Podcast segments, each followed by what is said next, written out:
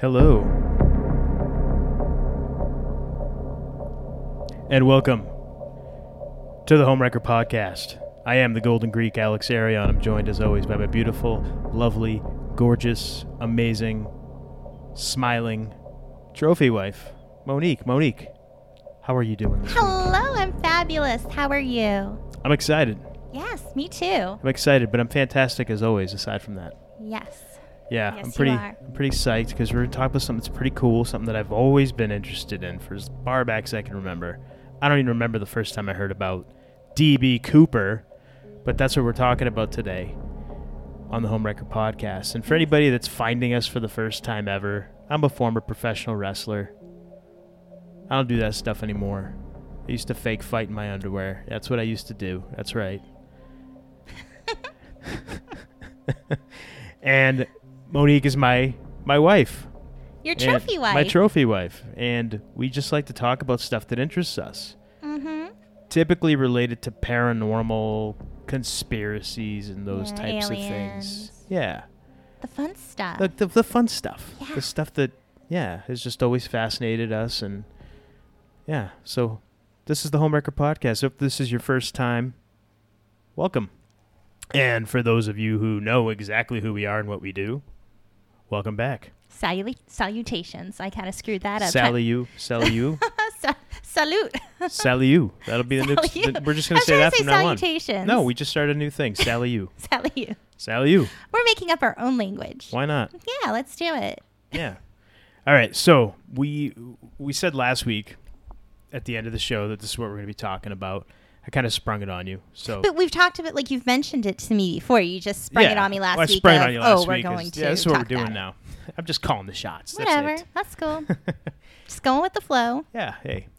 So uh, the DB Cooper thing, i- i- it's anybody that's not familiar with. Do you want to explain, or would you like me to, or do you want to just kind of back and forth? We can kind of back and forth in case one of us missed something. I'll start though.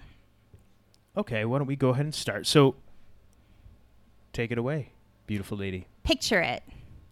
November 24th, 1971, the day before Thanksgiving. A man walked into an airport. He bought a ticket for a plane going from Portland, Oregon to Seattle, Washington for $20. Imagine that. 20 bucks for an airplane ticket? Well, it was only going from Portland to Seattle, so it's not like it was I- going I- across the country. Doesn't matter. It's But still, still, amazing. 20 bucks? Yeah. That is awesome. It's great. Yeah. The name on the ticket? Dan Cooper.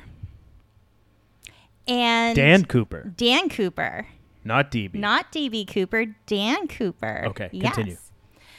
So Dan had on him a suit and a briefcase, no known luggage. He bought that ticket and he boarded the North was it Northwest Orient flight? N- yes, Northwest yes, Orient. it was airline. flight 305 and it was a Boeing 727 airplane. He gets on the plane, not too many passengers from the accounts given. And there's two stewardesses, or I'm sorry, flight attendants on the plane. I think they were called stewardesses back then. Yeah, but now it's flight attendants, so I'm just Wha- trying whatever. to keep with the times. Okay. One named Florence, one named Tina. And there were two pilots. So I believe. pilot and a co-pilot. Yeah, pilot and co-pilot. So I believe it was the uh, flight attendant Florence who went up to Mr. Cooper and he handed her a note.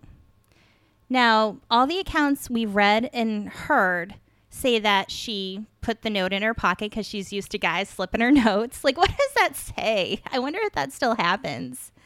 I don't. I don't know if that.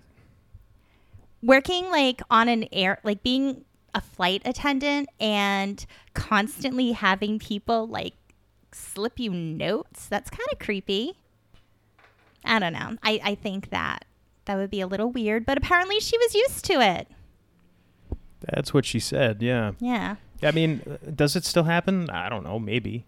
i'm sure it does it's just kind of weird Well, But so he slips her a note. She puts it in her pocket, and he's like, "No, no, you you need to read that." And it's basically saying that he's hijacking the plane. He in his briefcase is a bomb, to which he showed her, and he had his list of demands.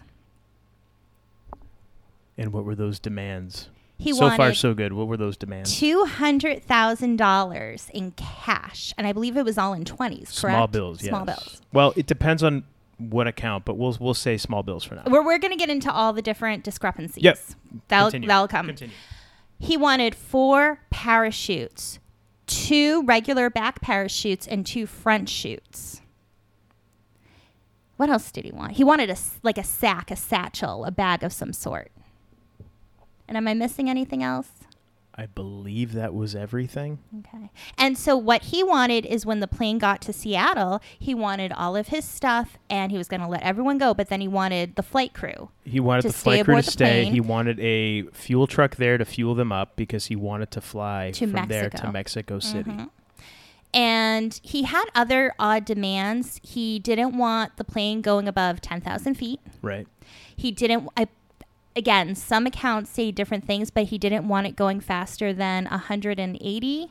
180 miles Yeah, per hour miles per the- hour. seems to be the he consensus. wanted the uh, flaps on the wings. He he wanted it like at 15 degrees, like down at 15 degrees. So he wanted very specific things, yeah.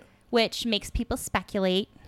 And it would just yeah. just get we'll we'll get We'll get into that. that. But yeah, so and they had to the flight attendant said that we will have to do a fuel stop somewhere. So they plan to stop at Reno to fuel the plane. Reno, Nevada, correct? Mhm. Yes.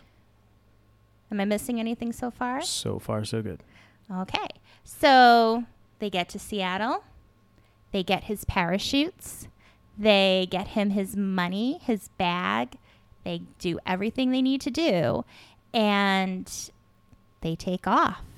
While they're in the air, the pilots in the back of the Boeing 727. He orders all, the flight crew, Thank you. the stewardesses, flight attendants, whatever you call them now. I don't know the politically correct term, and I don't care. He orders them to go to the front with the pilots. So he is by himself in the back of the plane. The stu- the last stewardess, I forget which one it was, but I think it was, I don't know. who- whichever one it whichever one it was which she's like there was it- it's always recreated but she's closing like the blinds the curtains It's first class between coach. She's closing right the curtain. she's closing the the, the dividing the dividing curtain and she said she thought she saw him tying something around his waist continue Now, they're flying, I believe it was between Washington and Portland, Oregon. Yes. Like kind of close to that border. heavily wooded area Yes. And in the back of a Boeing 727, there's a staircase that comes down.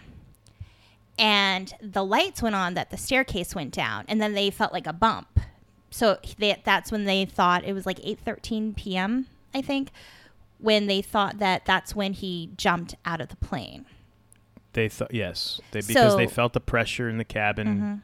Change and And they have like lights that show Right, when the the- doors open. yeah So it's speculated that Dan Cooper got the money and he used the parachute to parachute out of the plane with his money.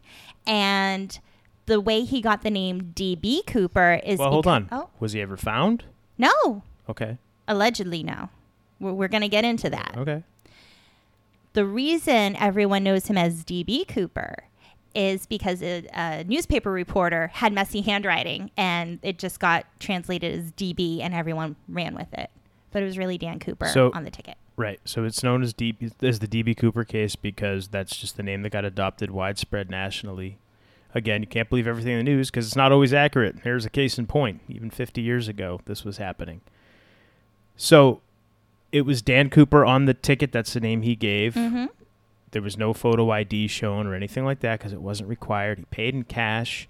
So we're, we're to assume that was an alias. Why would you give your real name if you're going to pull off a skyjacking? this is the only unsolved skyjacking in the history of history. He's never been caught.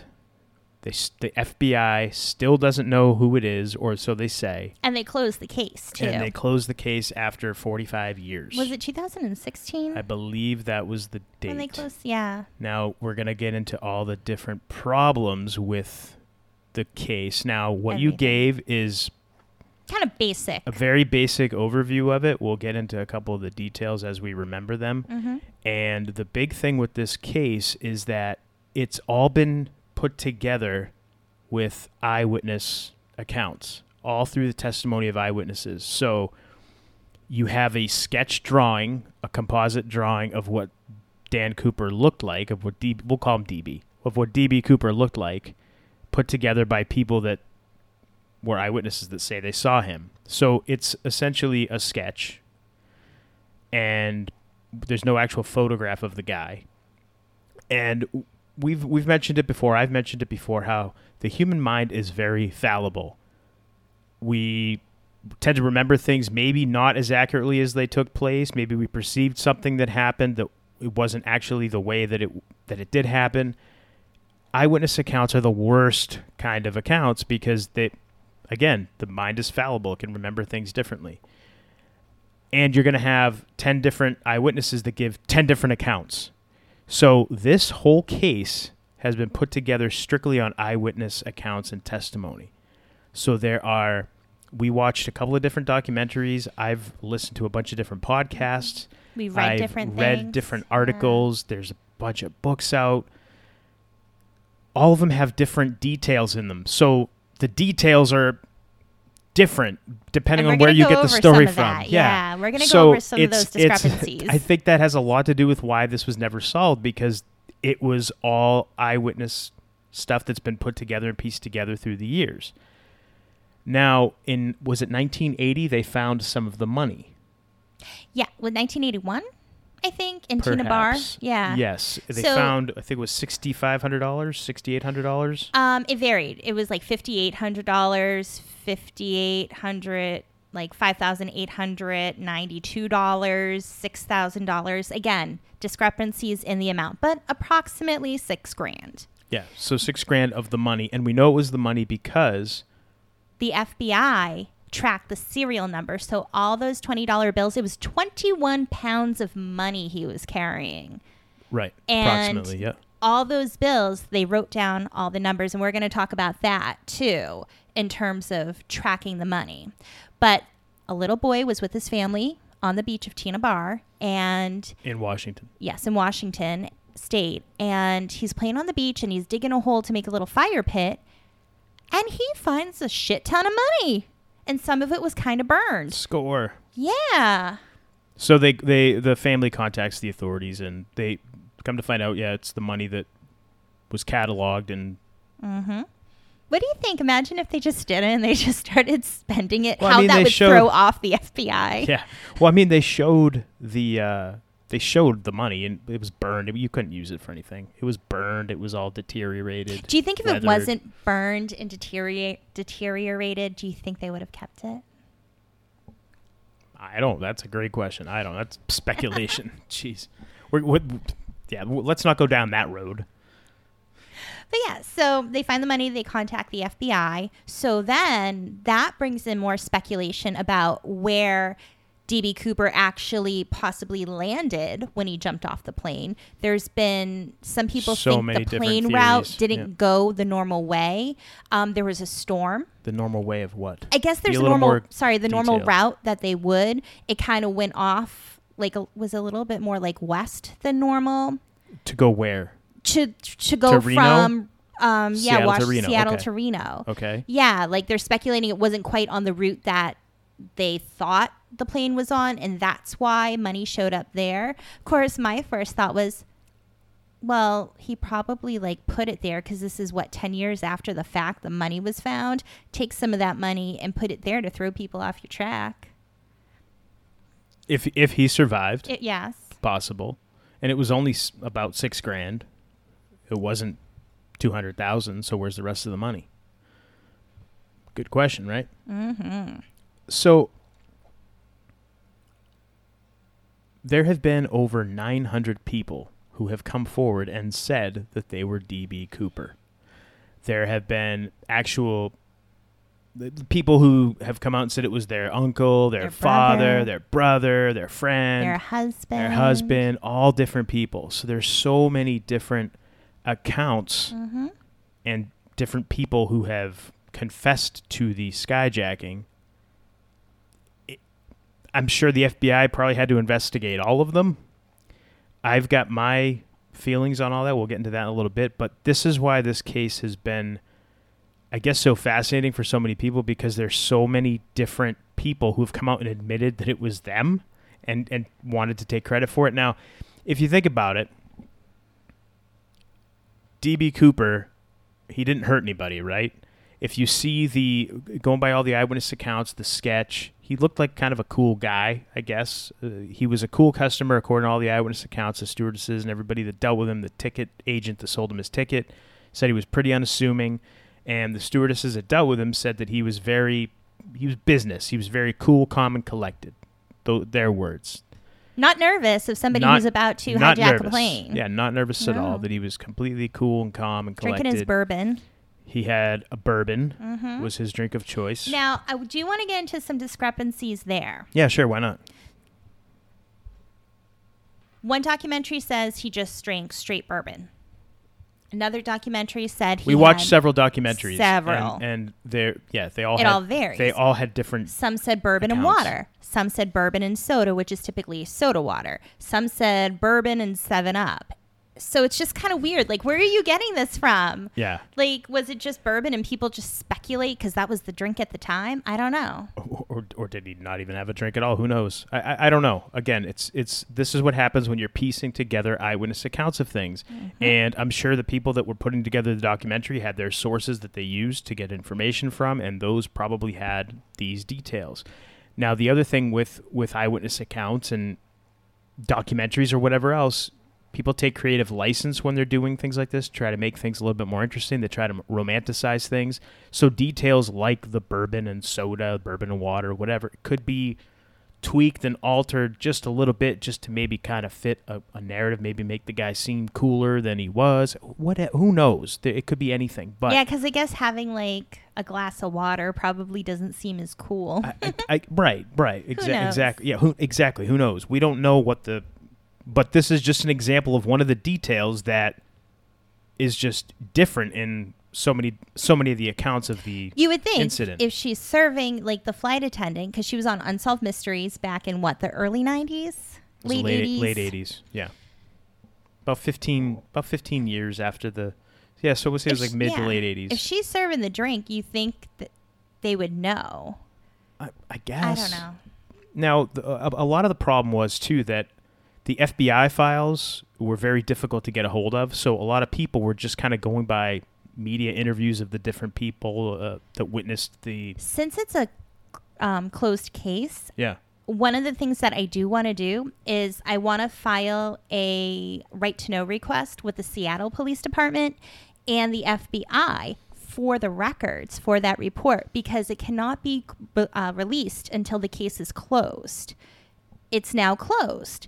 So that's So something. you want to you want to get all these files. yeah, I want to get copies of everything. So we'll Copies do a of follow up episode when we get those files in about Just ten years. keep in mind, I was researching, yeah, because I looked at like Seattle police and especially with everything going on there right now. But it says it takes like six to 12 months to get those.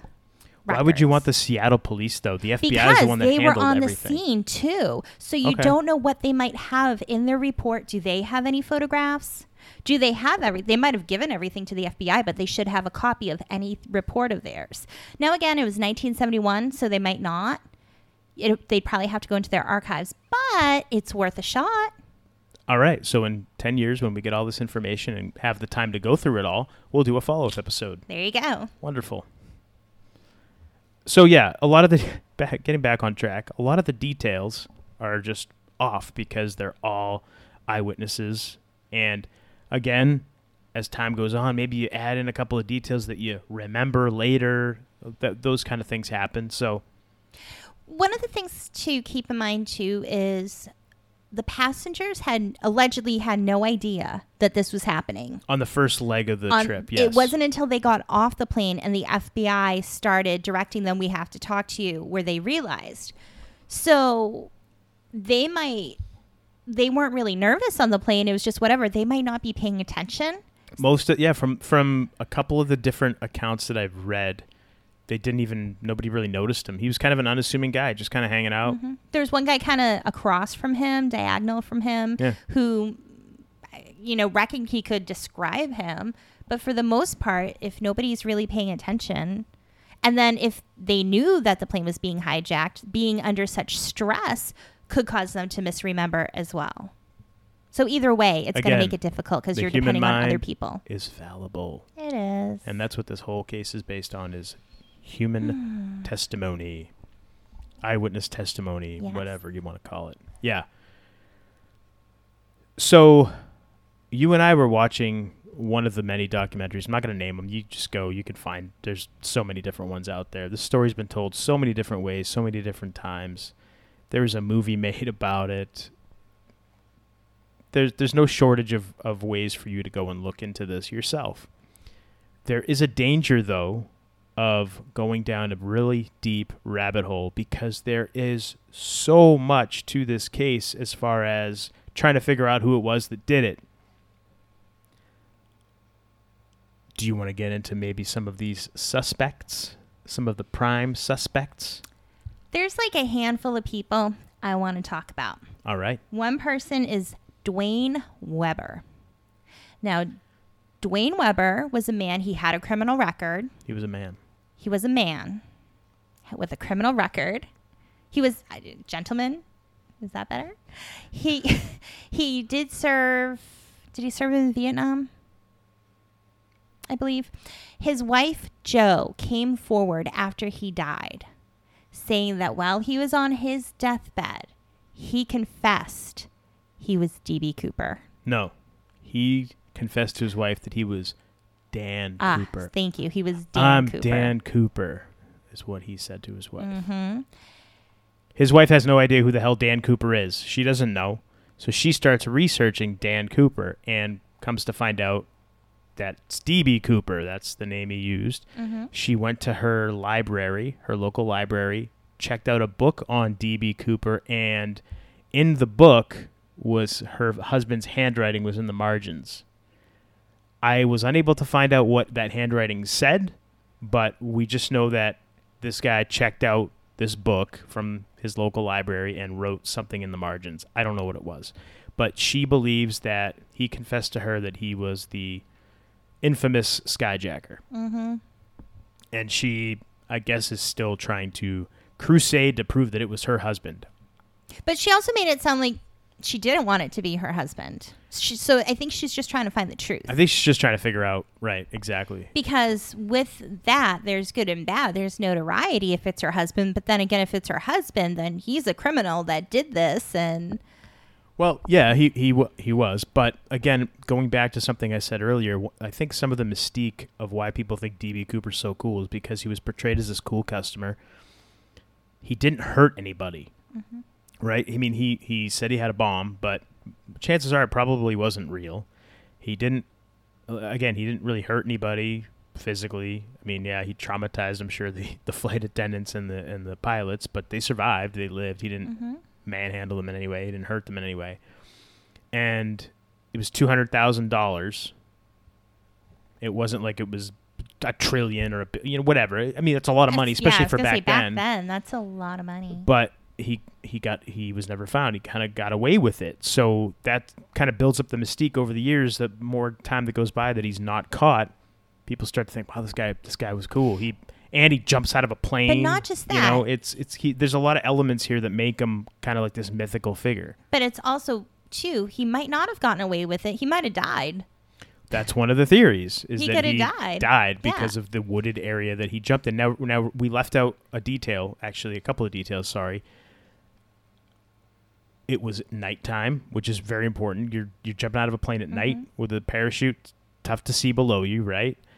He jumped over a wooded area, Mhm. heavily Allegedly. wooded area. Allegedly, we'll get into We'll, that. we'll in get a into that. And it was Raining. There was a storm. It was a storm. So, kind of a lot of things there that people that maybe think that he didn't survive, they've got a little bit of ammunition there. And the fact that they found some of the money burned and deteriorated, did he perhaps land and burn some of the money to stay warm? Because again, all we know that he was wearing was that suit and, and, a, and a trench coat, and that's it. So, in almost winter time up Mhm. in that part of the country, you can be able to stay warm just wearing that. you, you know, I mean, But maybe you don't he know had, what he had maybe on he had something on under it too. We Did don't. he have we something else in his briefcase? we don't know. You don't know. We don't know. One of the things I want to talk about is the parachute. Okay. He asked for four parachutes. Now, from most accounts, the back parachute, the main chute, he got two different kinds a more modern one and then a military style one. Now, there were discrepancies with that. Some accounts said that he went for the more modern chute. Other accounts said he used the military chute. And then other accounts, aside from that, said one of the chutes was a dummy chute made to not open. One documentary even stated that they had it there, like it was like I, I forget where. Do you know? Remember where it was kept? I forget where it was kept. It might be in a being museum kept somewhere, somewhere. but it was kept somewhere, and they showed it. But the they didn't say which chute it is. Right. And I think that's really weird. Why can't we get any straight answers as to which parachute did he take? The military one? Did he take the modern one? And which one was the dummy chute that wasn't set to open? Because wouldn't that kind of answer things for us? Because if he took the dummy chute, even with the front parachute, odds are he might, it- brings down the chance that he made this jump, right? There are a lot of questions you're asking that I'm feeling. Yeah. We yeah, we're gonna bring up like a million Right. questions and Yeah. have no answers for you. It- but it's to get you to think about this stuff. this is all yeah because again this this whole thing there's so many questions that have never been answered. Now one of the things you and i noticed and we're going to jump around quite a bit now but we've got the basic story of what happened out of the way and now we're going to get into the fun stuff. Hypothesizing theorizing and all that good stuff. One of the things when we're watching one of the dramatization reenactments of the whole thing was they they lowered the stairs on the 727 in the back and they said that they could the pilot said that he could tell he jumped because of the It's like he felt a bump. he felt like a bump. So almost uh, like you know somebody goes down and you know weight coming off of something and so he felt the the plane kind of shift. You and i both it's like we were reading each other's minds. At the same time said well, what that doesn't mean he jumped. What if he just did that to throw them off and this is this brings in mind another question which you and i both said too at the same time. What if time he didn't jump? what if he didn't jump? What if he didn't get Could- off the plane? What if he didn't jump at all? What if he stayed on the plane He the stayed on the time? plane and hid. That's another thing that has never been I said anywhere in any documentary, any and report. I've searched. I've read different articles online. I've tried to see like I know they searched the plane, but how Sure. deeply did they search? Did they search the luggage, the cargo area? Is there a way? Because if he had, because they speculate this is a guy with like military history because he seems to know a lot like flying history. Pe- people, yeah, people speculate he was either a pilot, somebody that was in the military, or somebody that maybe possibly worked for the airline, Mm-hmm. somebody that had knowledge of airplanes. Yeah. And so, what if he knew from where he was, he could get into another section of the plane and hide, and then just crawl out and run away? Crawl out when the plane landed Yeah. in Reno and ran, got away, or you know who knows what was in that briefcase. Now, the stewardess said that she saw a bomb. She said what what appeared to be a bomb. Now, obviously, she's not.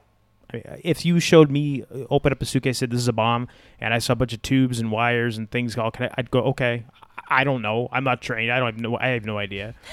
That's not a bomb, you silly. That's Yeah. fake. Yeah, right. You gonna take that chance? Right. Now, so of course we're we're to assume that, but as was pointed out in one of the documentaries we watched, we don't know what else was in that briefcase. Mm-hmm. He just kind of quickly opened it and she kind of saw. Now, he could have put other things in that briefcase that he could have used, perhaps a duffel bag to put the money in, and I think that was one of the items. Mm-hmm. A knife, food, A or knife, gloves. food, a lighter. We don't know. Things that you could use to And survive. you don't know what he had in his pockets either. He could have had. Um, now going on the theory that our theory that he didn't jump. Yep. He could have put up, up one of those fake mustaches, a- a bald cap, a baseball hat, something, something to blend in. He could have been wearing uh, one of those uh, baggage, you know, like those airline uniforms that like the baggage claim attendants and people. He could have that on under his suit if he hid on the plane. And when it landed, he gets out of wherever he was hiding, and he can blend in and look like he's somebody that works for the airline and he gets away.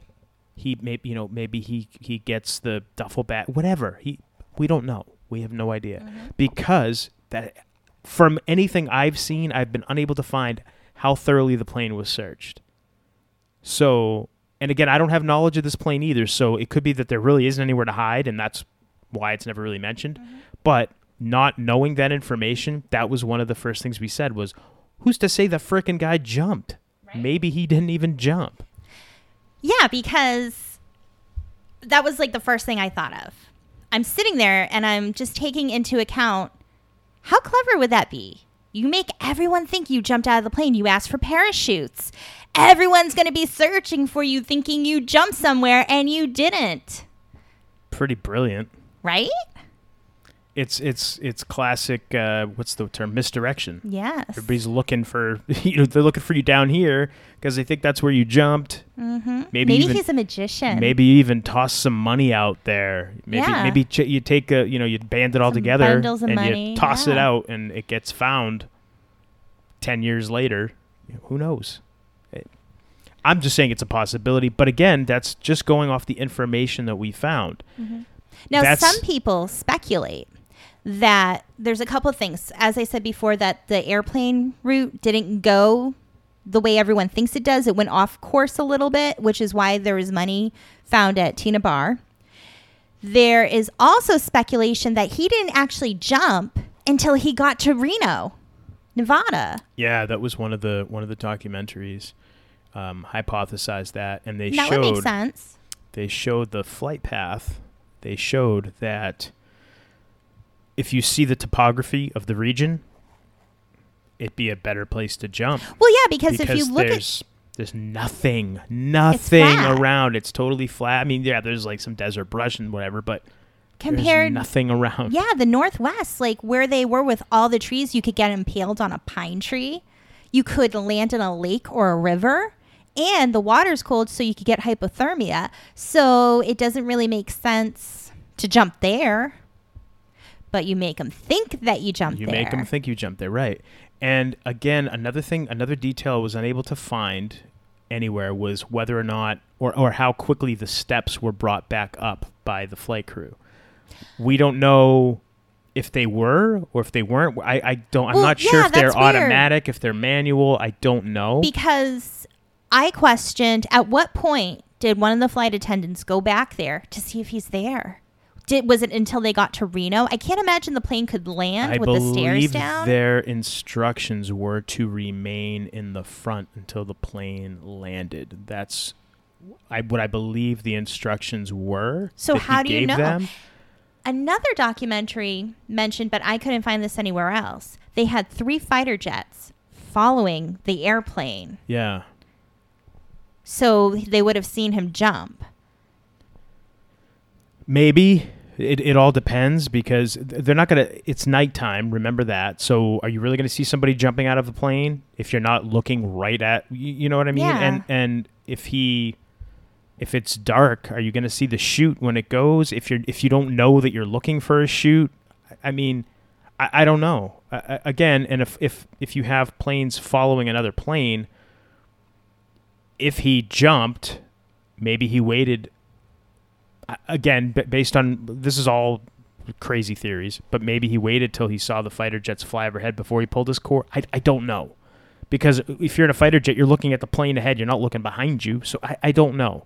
It's quite possible that the fighter jets if they were there again only one account we read or saw had that detail in in it. So I don't even know how accurate that is. But that's kind of part of the point is there's so many details that some people say happen and some people don't mention and it's, it's different. One of the things that was kind of univer- one of the details that was kind of universally in most of the accounts was that one of the demands Cooper had was that they take off with the back stairs down. And the pilot kind of went back and forth with him saying he can't fly the plane like that. He can't take off with the stairs down. So Cooper acquiesced to that and said, "Fine, take off with the with the steps up." and you know, he'll put him down later, or, or if he had the pilot put him down. I, I, I'm, again, that's a detail I'm not sure of, and I don't know 727 planes, so I don't know if that's a manual thing that you have to do manually, can you do it manually? Does it have to be done remotely by a button in the cockpit? I, I don't know. I think after sure. this, they changed the 727 from what I read. They altered the 727 after this incident, so the stairway um, cannot be brought down while in flight. Like the pilot has to control when the stairs go down. So I believe it was a manual. You could do it from back there at any point. You could open it. Are you sure of that? I'm pretty sure. Okay. That's just I'm not going to speak to it because I I d- wasn't able to find that information. That's that didn't come up in any of the stuff that I looked up. Fair enough.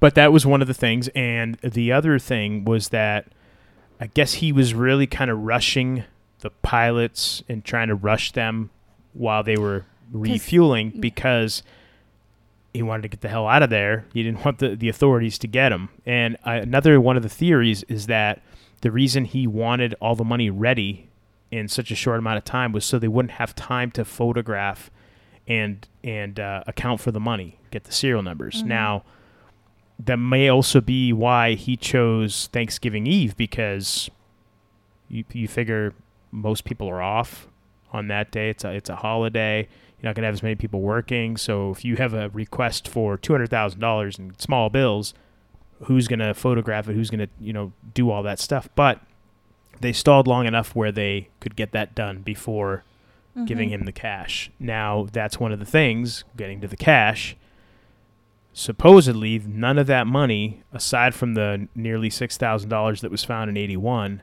none of that money's ever turned up in circulation supposedly so that's another thing that's pretty interesting It leads speculation of either one, he never made it out alive. He never got to spend the money because he's dead somewhere and we just haven't found him. It could be that possibly he just never spent the money, which would seem weird. But then one documentary brought up why he could have spent the money and it never showed up and why is that because even though they had all the numbers back then in the early 70s it's not like it was now. You have people physically taking note of that. How off how, how what is the chance if he does like $20 here 40 bucks here and there that it's actually going to get picked up on? Then once it goes how they destroy cash after so long it's supposed to be checked but that was all done by hand. So give them like some kind of ratty bills too so it won't get circulated as much. It's very possible that he used all the money and it just slipped through the cracks. Right. And also, apparently, the year prior to the hijacking, there was some kind of law passed by Congress having to do with the money and and uh, keeping track of it in, in that certain way. And it could be that that law was so new that people weren't really used to it yet, and were just kind of, eh, kind of laissez-faire about it, pretty nonplussed about following it because it was so Makes new and it maybe wasn't being enforced all that all that much just yet. And usually with new laws like that, they don't go into effect immediately. There's usually like a grace period, like okay, as of this day Yeah. or whatever, we're have to train people right. to do everything. So it could very well be that the money maybe was spent immediately or incrementally here and there, and just was never picked up. Because really, if you're a bank teller or you're a, and again, if you if you're going to the grocery store, it- uh, they're gonna be able to trace back the money to to this. This is 1971 we're talking about. Mhm. There wasn't all these you know surveillance everywhere. Because it, know, it seems like, like very now. unlikely that this guy just went into a bank and deposited. Oh, here's two hundred thousand dollars. But that's another theory too, is that maybe the money didn't. If he survived, hmm maybe the money didn't show up in circulation because it could be that he just took all the money and put it in a safe deposit box somewhere.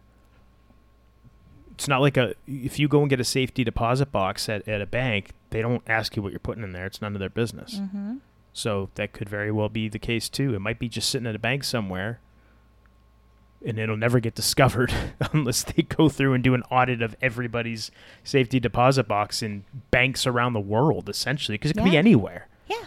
if he survived. He could have gone to another country, had Right. the cash exchange there. Could be, could be, and what what are the what are the chances of? uh, So the the whole money thing to me, uh, I kind of that one I can see slipping through the cracks. So I don't really put that much stock into it. Aside from the six grand that was found, the money's never been located anywhere that we know of. Mm-hmm. Something else I want to bring up about a discrepancy Okay. His tie. He was wearing a clip-on tie, and before he jumped, yeah, and before he jumped, he took it off and left it on the seat Mhm. Of, of, one of the of uh, one of the seats on the plane. That seemed to be the only evidence he left of himself. He was Yeah. chain smoking and he had the cigarette butts, but apparently that got lost, which is going to come up later, which was kind of weird. yeah, there wasn't DNA There was- testing and yeah. stuff back then. But so if they like held they've- on to it, if they didn't lose it, what's weird they is they said that was it, yeah. lost, and I thought that was kind of interesting that they lost it. But Aga- such a big case. Again, that's something that was said. So, how accurate was it? Mm. Ag- uh, that's why I'd really love to see those FBI files. Yeah. I'd really love to so see all he left stuff. his clip-on tie on the plane. Now, allegedly, people have been able to get their hands on it, and they have tested particles on this tie. couple and different places have. couple yeah. different labs Mhm. have tested the particles, and there were two different documentaries with two different answers as to where he could have been with that tie. Well, the the stuff that was found on his tie. Based off the what could have particles tied him to. found, Yes. based off the particles found on one documentary, it said with the specific particles on the tie, because there was like a whole bunch, but the ones that really stood out where you could tie him back to being somewhere, particles that were only found at a Boeing plant. So he had, they uh, speculated he was some kind of plant manager or something where he was constantly working inside the plant and those types of particles would get on his tie. However, That's one of them. Yeah. Another documentary stated that the particles found had to do with red phosphorus used in certain tubing for televisions and radar and things of that nature. And so he probably worked at some kind of plant with that red phosphorus or a rad like where they made radar or where they made televisions. Something along that line. So I just thought it was really weird that you have these particles that stand out, but you're still like there's different places where it says he could have come from to have those particles on the tie. Yeah. It's just weird, right? Well, it's it's different. it's it's it's another one of those things that l- leads to why this hasn't been solved because there's so much information that's just conflicting or contradictory. So, yeah. And you had mentioned we're kind of going through suspects, kind of, it seems like sprinkled in. There's another suspect, Kenny Christian- Christensen. Yes. You had mentioned it was speculated that somebody worked for the airline. That's one of the theories. Yeah. So, from what I've read, Kenny worked for Northwest Orient. And his brother, Lyle, is adamant it was his brother who was Dan Cooper. So that's another Could- suspect. coulda been. And it was like, okay, well, been. he worked for the airline, made sense.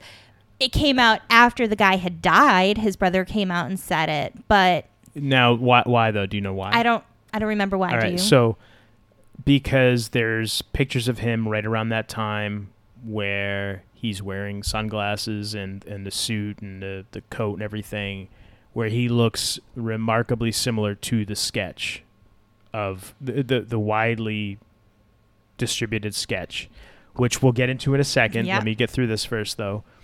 And when he died, when Kenny Christensen died, he had exactly two hundred thousand dollars in his bank account.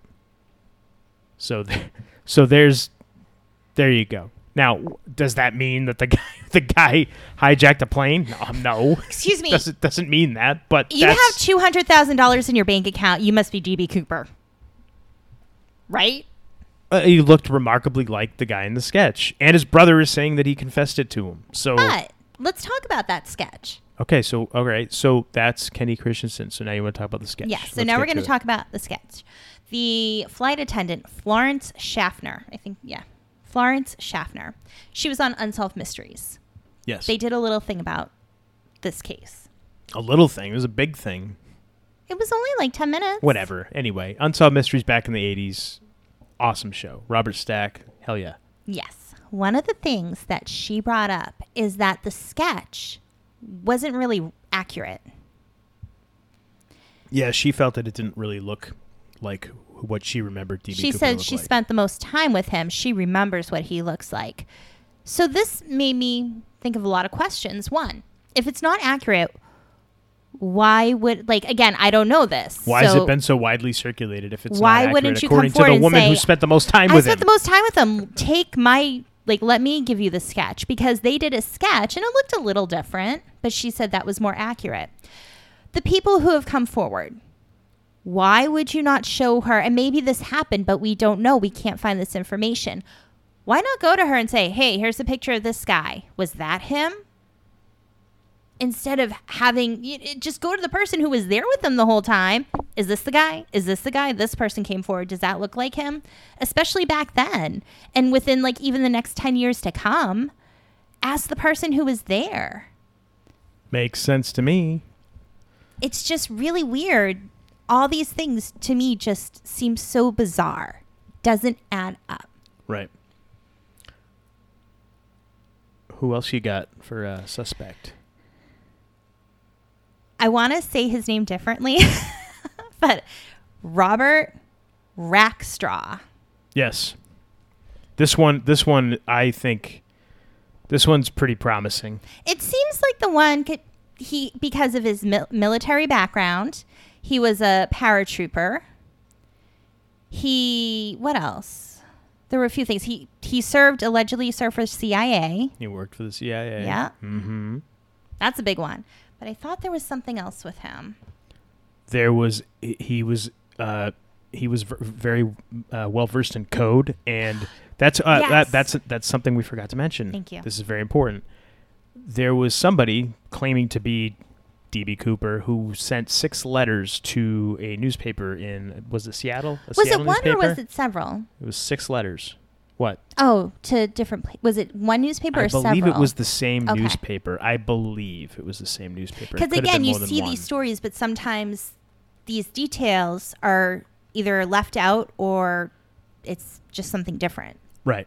So, and, and it maybe wasn't mentioned because it could be, maybe people just wrote it off as well. Yeah, I mean, you have 900 people claiming to be the guy. It's probably somebody having fun and sending letters to the newspaper. Well, only four of those letters were published and two were not published. But I guess in the two that were not published, that were kept from the public, but I guess were in the FBI files, he b- pretty much says who he is in, in, in code In code. and his code is broken by a, a guy that served with him in the military. So he essentially admitted to being DB Cooper and that he did it because he wanted to get out of the system. This is in the letters. And we'll put links to all this stuff in the show notes so everybody can check it out. But the way he was going to get out of the system was by taking this money and getting out of the system, whatever that whatever that means. But for back then, 200 grand was a lot of money, and he figured that was enough to get him out of the system, according to the letters that he wrote. And in those letters, I forget how the codes were deciphered or, or, mm-hmm. or how he encoded all this information. But essentially, when the code was broken by this guy who served with Rick Straw, it said, "I am Robert Rickstraw." It it said Rackstraw. Rockstraw, excuse me. It said his name, and he pretty much spelled it out. Yeah, it was me. yeah. And Dan Cooper is not real, or DB Cooper is not real, was also said, which I think everybody pretty much realized. Yeah, it's obviously a How clever would it be if that was really his name? Because he'd be like, nobody would think I'd use my real name. The guy's real name I is Dan. Cooper. It's- it's he pre- didn't jump off the plane. It's a pretty common name too. It is, yeah. think about it. So, yeah. So that that so that was that's why I think that was a promising one, and also just the fact that he worked for the CIA, and we'll get into what we think in a minute or in a few minutes. Yeah. But because that's kind of at the end of everything, all the things read, documentaries watched. I came up to my own conclusion. I kind of really want to get into our conclusions no, right now I'm before just having some more fun with I, this? I came up to my own conclusion, Okay. and then you started coming around. So we're gonna get there shortly, but still gonna talk about a few more things. Go on. All right. Was there anybody else that you had? I only wanted to focus on those three because there's so many. I felt Okay. like those were kind I'm, of gonna- I'm going to tell you some of the ones. crazier Let's go. theories, but they're but they're pretty fun. And and they I mean, you can't rule them out because again, uh, nobody knows. You don't know for sure. You can't prove it, and you can't not prove it. So there is a theory out there that Dan Cooper was actually a woman. Ooh. And there is a suspect. I do not remember the name, and I'm not like you, where I take meticulous notes. I, I do a lot from memory. And here I am, the guy saying the human mind is fallible, and, and all I do, I do everything from memory. Yeah, makes sense, right? Discrediting myself here. Well, I write it down, and But- then I remember it from writing it down. Well, I don't do any of that. uh, so I can't remember the name, but there there was a uh, one of the first gender reassignment surgeries that was ever done in the United States, and was done to a former para uh, a paratrooper, a military paratrooper. So the the theory is that Cooper was actually a woman, and the reason that they never found DB Cooper is because they've been looking all this time for a man when it was in fact a woman who pulled this off. I mean, it's this it's a crazy theory, but if you think about it, it's kind of genius, right? Yeah. You were a man, born a man biologically, and then you decided, uh, I'm not really, I don't want to be a man anymore, I want to be a woman, whatever, what, you know, to each your own. And has the surgery, but then obviously you still have the build of a man. I mean, you, you can get, I mean, and this is, remember, this is 1971. The technology and all this stuff, it's not like it is now. Medicine wasn't like it is now. They couldn't do all the things that they do now. So it could be that you know your your bone structure doesn't really change. Unless you have plastic surgery You're- to do you're- that. Right. But again, how common was that back then? It really wasn't. This was a new thing. So it could be that this per- if this was the case that this person was able to look like a man essentially because But how clever would it be even if you didn't have gender reassignment, but just you're a woman and you dress like a man? Could yeah, it could be. Yeah, yeah, absolutely. That'd be real clever too. But again, it's the voice. Uh, You know, those type of things are are I think we have to take into account as well. But if, if you have a deep voice and you could be mistaken for a for a man and you're a woman, I, there is all kinds of different things. So that is one of the more crazy theories that I that I heard. But when That's I a pretty cool theory. but when I saw the evidence pointing to this particular person, I was like, huh, that's interesting. And it would explain why you never caught him because you're looking for a guy when you're re- it's really a woman. Clever. It's a it's a it's a theory. Yeah. Now, did you did you have any crazy theories that you came across that you wanted to talk about? Because I got another really good one. No, I just want to talk about my own, but we'll do that at the You- end. you- it's, it's all about you. Just want to talk about you all the time.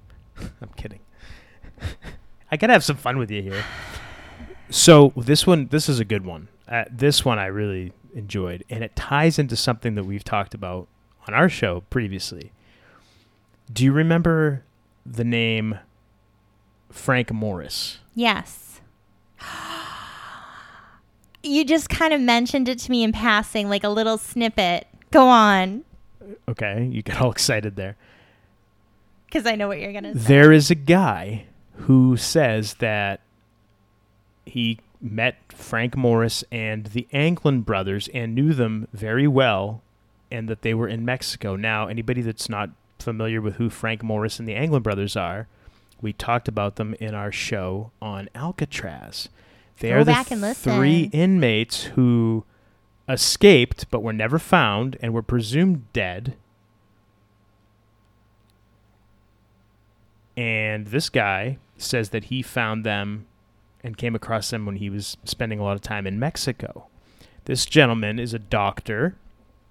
He owns a gym, he owns his own practice, and he says that he came across Frank Morris, who kind of hinted to him that he was DB Cooper and that he pulled off this bank heist.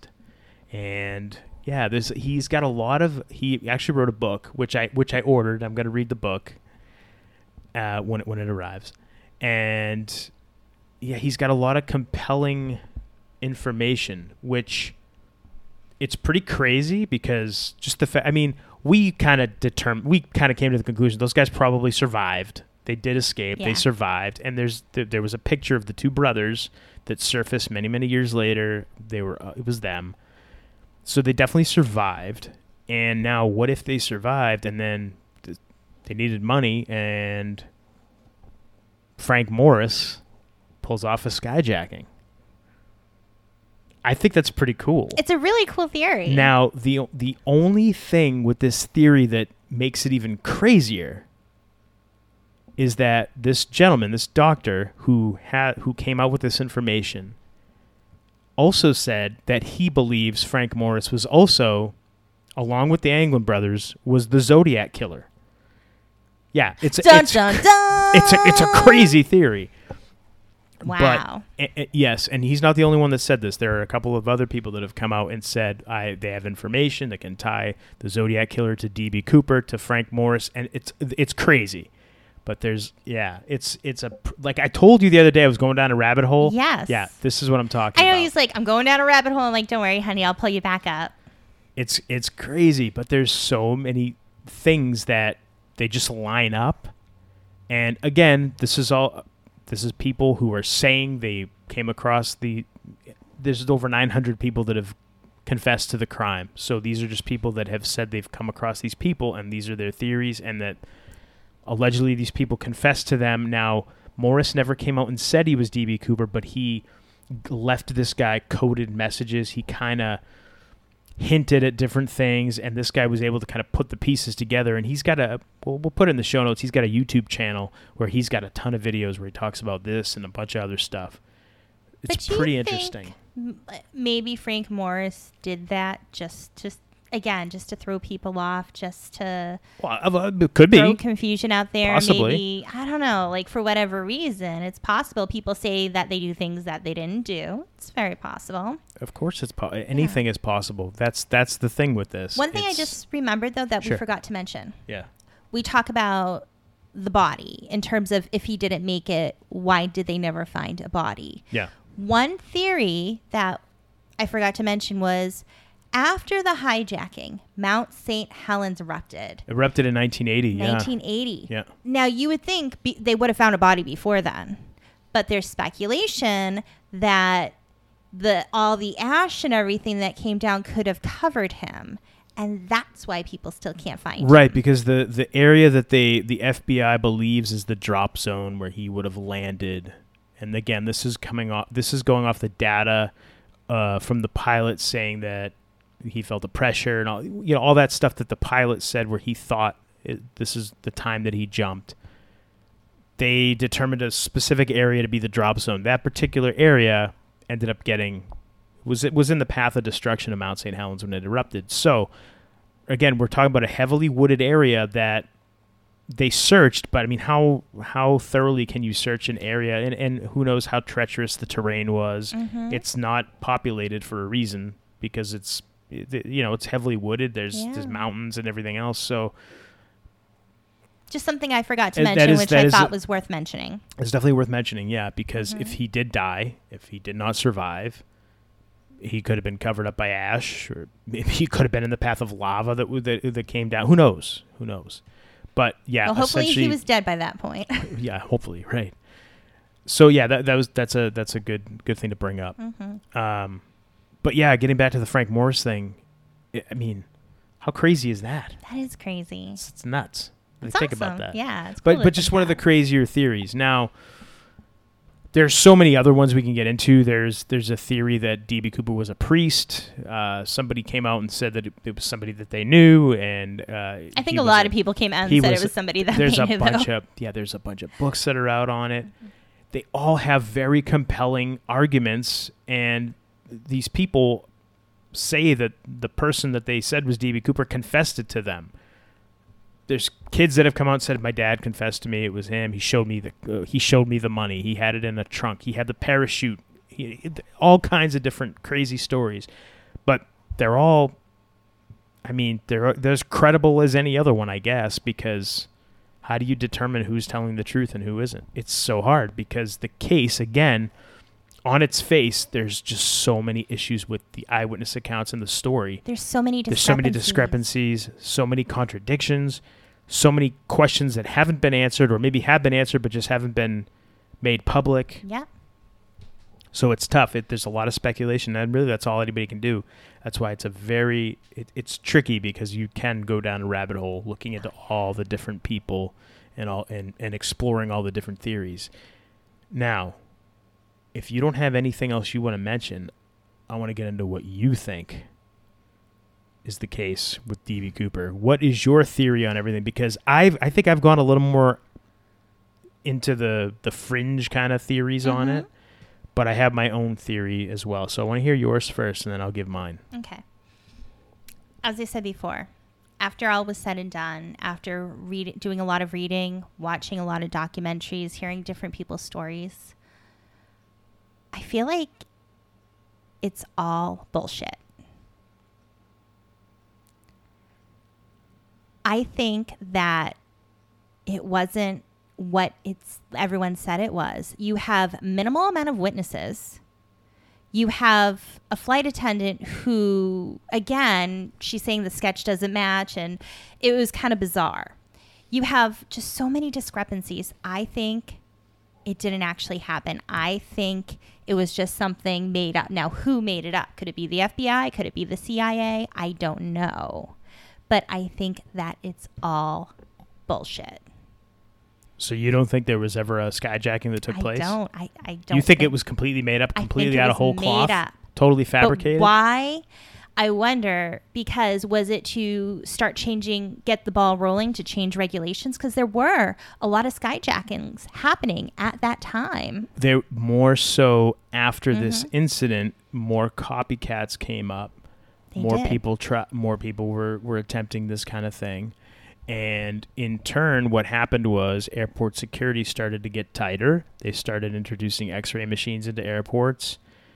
It's not like it is now by any means. No, but it brought but- more security. But pre 9/11, security got a little bit tighter. So But it's got to start somewhere. so is that what happened here? Was I don't know, is that what you think that this was just a way to get to start getting I the ball think- rolling on I getting more was, security? I think it was get the ball rolling on something, but I'm not 100% sure what. I also read something else I thought was interesting that in regards to the Boeing 727, there was, I guess, an airline, there was a group that were working on using those rear stairs that open up to use it as a slide, make a slide to transport cargo to countries that the US really shouldn't be in. So that way they could drop cargo on the border like Laos and certain countries that they shouldn't have been in at the time. And that happened shortly after. So it just makes you question, okay, like what's going on? I'm not 100% sure why they would have done it, but it just nothing makes sense with this. So part of me is like, okay, it's just complete, total, utter bullshit. And then there's the small part where if it was real, he probably didn't even jump off the plane, but or he, he definitely didn't jump where they say he jumped. I'm not going to say I totally agree with you, but I think your theory has some merit. I can see where it would be plausible. I think there was a person who did all this. I, I think it'd be really tough to get all these people to say what they said, uh, to get eyewitnesses and I'm all not this saying kind that there wasn't a guy on the plane. Where did the money come from? You know, all that kind of thing. Okay, what are you saying then? Like they could have acted it all out per se. Who acted the people on the plane. so But if you the think that you had two flight pilots, the f- two flight attendants, all these passengers? five people. Okay. The passengers are just the passengers. Okay. But if you have the pilots and the flight attendants and Dan Cooper, that's only five people who really need to be involved. And maybe just maybe just one flight attendant knew. Well, that's maybe just one captain knew. So the less people that you have involved, the better. So you think that they were all kind of in on it together, possibly, and they split the money after after the fact? I don't think there was any money to split. I think it just went back to the FBI. It was just all a ruse. But why would they do that? Again, I don't know if it was to start that increasing security, get that ball rolling. So you think this was like a false flag operation, Yeah. essentially, Yeah. for lack of a better term? Well, I mean, no, it, that defines a false flag. It's something Yeah. that was completely orchestrated to put something into place that they otherwise wouldn't be able to do. Okay, that's that's very interesting. That's a that's an interesting theory, and there are theories that say that yeah, he had an accomplice. He maybe had somebody waiting for him. Mhm. uh, wherever he uh, close to by to where he would have jumped out. Yeah, there's there's all kinds of theories on that. How about you? What are your thoughts? I think that there was a, a, a this this thing did occur because there's too much too many variables i- in my view. Uh, th- that there was a person that jumped or maybe hit. I I think he until I see differently. I think he hit on the plane somewhere and got off because that would make the most sense to me to do Right. it'd be the smartest thing to do but again that's that's with just knowing what i know if i can get information that shows the layout of the plane um, if it was ever you, you know search if the if the when the steps came up did they land in reno with the steps down if i can get all that kind of information maybe i'll change my mind but just going off what i know i think there was a guy who did this but i think the Robert Rackstraw, I don't know if it was him exactly, but I think it was done, and I think it was a government operative, and I think that it was pulled off essentially to start getting people scared of flying, to get them to accept these security measures that are being put into place that were eventually uh, eventually turned into what we have now. But like you said, you got to get the ball rolling somewhere you had to start showing an ID when you bought a ticket. You had to start going through an X-ray machine. People were randomly searched. All that, not like it is now, not as bad as it is now, but So you're agreeing they with me. they start. Yes, but well, I, I guess so. you're just putting it but- a little more eloquently. Okay, fair enough. So I guess I agree about eighty-five percent with you, but I think that. Well, maybe it, maybe maybe we're kind of on the same page. The more I think about it now, as I'm starting to verbalize and get some of this out of my I'm head. like, because it sounds like you're agreeing with me. you're probably just saying it better than I Uh, did. But I think that the all these stories that came out, all these people that have come out, is people that want to feel important. They want the, again the the way that the story was crafted made the guy seem cool. He gets away with it. All, you know, there's all this mystique surrounding it. It's a sketch of a guy. You have the the flight attendant who says that didn't even really look like him there's there's too many stories there's too many conflicting the tie. details the stuff with the tie all the all this all these details that are conflicting i think that it was a government op of some kind it possibly was a, a somebody that was trained paramilitary could have been cia and the that this was all kind of a not just for the security but also to kind of see a social experiment to see what would happen. How is the public going to react to this story? Hmm. there was enough ambiguity that people could come in and fill in details here and there. We have again the discrepancies with the drink we have all these different theories that are coming out of the woodwork eh, over you know it's been almost 50 years now since Yeah. this happened. It's 49 years. And the case is still going strong. There's db cooper conventions held every year. The the it's a i think it could have very well it, it was a government op of some kind and it was essentially just to see what we can get done and can what how people are going to react to different stories in the media and what kind of psychological effects this is going to have on people. I could go along with that too. So we're on the same page. so we're essentially on the same page. I think it was a big, big old false flag psyop. That's what I think. But now, me, everybody's like, "Well, uh, we've been listening to you for a bit now." Anybody that has, and like, you think everything's a government psyop? Yep, I do. Absolutely. I don't believe anything that comes off the news or the government. It's all made up. And if you do your own homework and you start looking at some of the things that I've looked at and you start picking apart some things and asking questions like we're asking, you'll probably come to that conclusion on your own as well, I just given enough say time. I don't think Bigfoot is made up. I don't either. I think there is a Bigfoot, and I think we're just. I think the So government don't knows, and we're just not everything being is told. made up. Well, I mean, when does the government come out and admitted to Bigfoot? This is true. right? So, But, but, if they did, would you say you don't believe it now? I'd probably then go. You know what? Probably it's probably bullshit. I, I I'm sorry. I just I don't trust anything that comes out of there. And and again, when you look into how these intelligence agencies work, and you start to see some of the things that had gotten declassified over the years, and you see the different operations that they do. It just makes you question things. I question everything. Question everything. I question everything, and I, that's what I think this was. I think it was some kind of a uh, a psyop that was done, and it, it did. It led to more security in airlines, which were pretty very lax, not pretty lax, very lax. yeah. Man, I wish it was still like that. I really do. I wish it was still like that. Remember when people would smoke on planes? It's Yeah, like I mean, it's a freaking like metal tube going at like hundreds of miles per hour in the sky at like thousands of feet above the earth, and people are like smoking. like the worst place to have a fire You- you- yeah, right. Well, what's going to catch fire? You're in a metal tube. with polyester seats. I guess, but it's going to go out pretty quick. I would think. Well, Mm. I whatever. I, I don't wish there was still smoking on planes, but I wish the security was was how it was back then. Because I, I I don't I I don't like flying now. I, I because I'm old enough to remember what it was like pre 9/11, when you could show up five minutes before your flight and get on your plane You and you'd be fine. You didn't have to take your shoes off. you didn't have to take your shoes off. I and remember all when this we, nonsense. we went to Florida and Aries was a baby, our middle child, and they inspected my breast milk. They made me like, because I, I put it in a bottle for him and they hold this thing over it. And I'm just like, because I was like, you better not be dipping anything in there. We're to have big problems.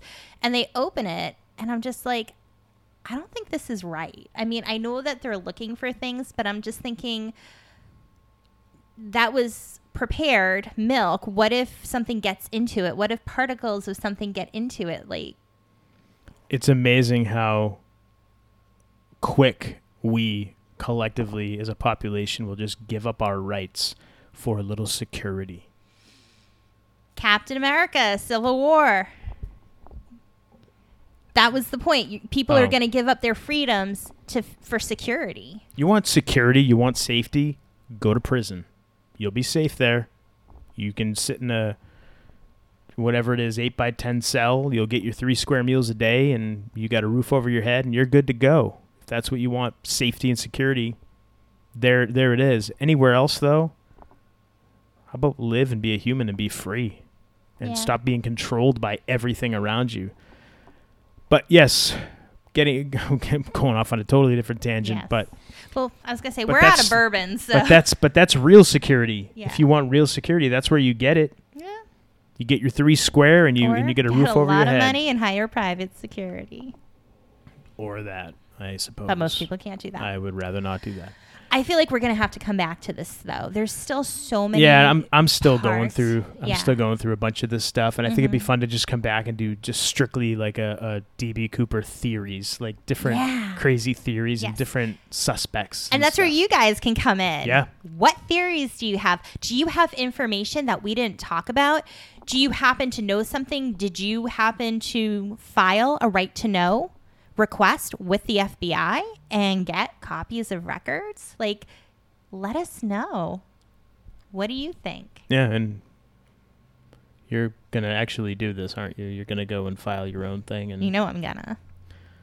So again, when we get that information and sift through all of it, because I guess the the, the it's it's some ridiculous so when you do a right to know request, you Yeah. have to put specifically what you're looking for. So I need to put a timestamp from this date to this date. I need to put specifically all written reports.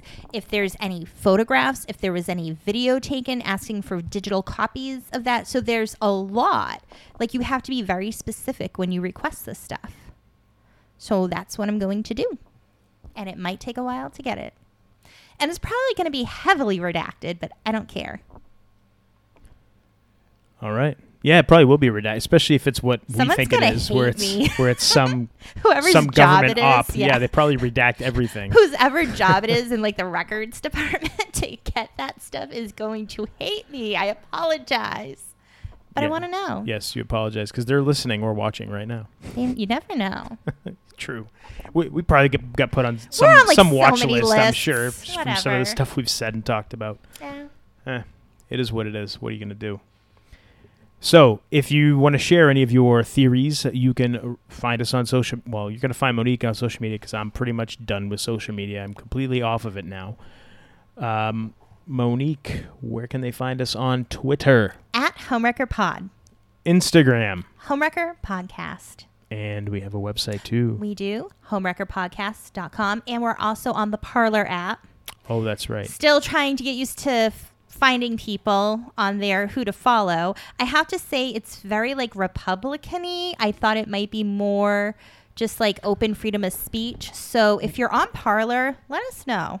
Follow Well- us. Well, the reason why it is that is because it was started as an alternative to Twitter and Facebook, who I guess are very heavily censoring people with that type of viewpoint, like a more right of center kind of viewpoint, a conservative viewpoint, whatever you want to call it. Mhm. That's why the Parler app was started, but it's not just for the people that believe in that kind of stuff. It's just for people that want to speak freely and not worry about being censored and have to deal with censorship. We don't want our c- crazy conspiracy theories to be censored. Right. So yeah, because they're crazy. They're you know what I so mean. crazy. but yeah, yeah. So that's that's why the Parler app. If you go and and uh, sign up for it, I guess that there is a lot of that type of content Mm-hmm. right now because it is it's new and that's essentially why it was started was as an alternative to those, to those other things. Mhm. So, And another free speech platform you can find us on is Brighteon, where you can watch us if you're not already yeah, it's watching a us it's a YouTube Brighteon. alternative. Yeah. Mhm. And then YouTube. So as long as we're still on YouTube. Yeah. Till we get kicked off of there. hopefully not, but Hopefully not, but yeah. So if you're watching our videos, please subscribe and like our videos. Yes. And if you haven't already, hit the subscribe button on iTunes if you follow us through there or Or wherever. wherever podcast app you get your podcast from. And when you get a moment, please kindly leave us a five star review. We really appreciate it. Not one, not two, not three, not four, but five. Go big or go home. Right, baby? Right. Whatever you say. He said that to me on like our first date. What? we went out to dinner and you got a steak and they're like, oh, do you want like the 12 ounce or do you want to do the 16 ounce? You're like, well, go big or go home. And I remember that from our first date. Wow. That was a long time ago. It was. All right. So there, so there you go. Go big or go home. Yeah. All right. well, do we know what we're going to talk about next week? I don't know. Do you know? I have a couple of things. There's something that I wanted to talk about that we haven't yet, and it's kind of going back into more paranormal, Mm. kind of creepy stuff. I think next week we should talk about the black eyed kids, black eyed children. Well, we've been talking about this for a while about doing Not on the show. on show. this. No, not on the show, but you Right. and I yeah. at home have been discussing this about doing something. Yes. I'm game. All right. Hopefully, so, our listeners are game too. So next week, or next episode, whenever we, will probably be next week. But um, if we decide to record earlier and put it out as a bonus, or whatever, the next episode we will be talking about the black-eyed children. Yay! What are they? Who are they? Why are they? What does it all mean? We'll try and figure it out next week. But until then, I am the Golden Greek, Alex Arion. I've been joined as always by my beautiful, lovely, gorgeous, amazing trophy wife, the lovely Monique. Thank you. And you've been listening to the Homewrecker Podcast.